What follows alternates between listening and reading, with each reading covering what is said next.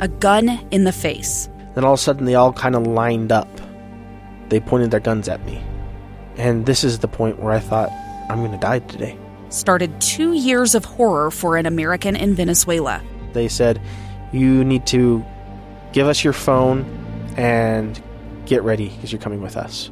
I'm Becky Bruce, and I spent a year researching and piecing together Josh and Thamy Holt's story about their ordeal in a notorious prison.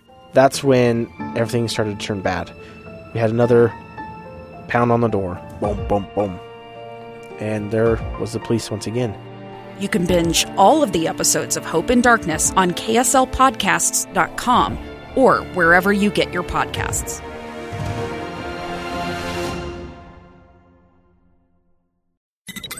KSL's top stories on the coronavirus. I'm Maria Shilaos with your daily coronavirus update. Utah Health Department is reporting nearly 2,000 new COVID 19 cases since yesterday. The rolling seven day average for positive tests stands at just over 1,400. 575 people are in the hospital with COVID, and 12 more people have died since yesterday. More than 10,000 people have received a COVID vaccine since yesterday.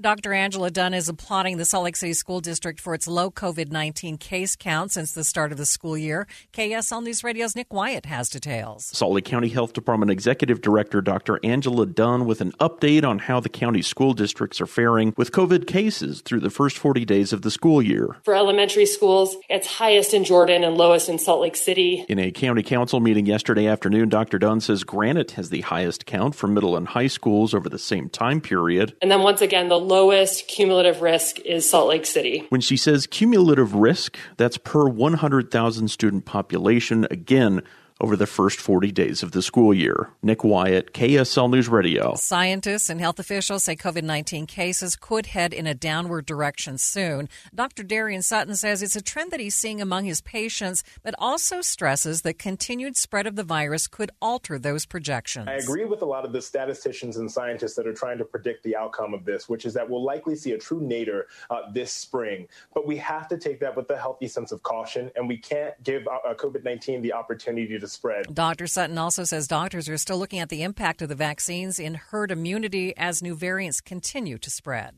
An Australian company that makes an at home rapid COVID test is recalling 200,000 test kits. The New York Times reports that Ellume has shipped approximately 3.5 million test kits to the U.S. The issue is showing false positives for some users. Now the company will alert people on their results app if they have a test kit from a bad batch. With your daily coronavirus update, I'm Maria Shilaos, KSL News Radio.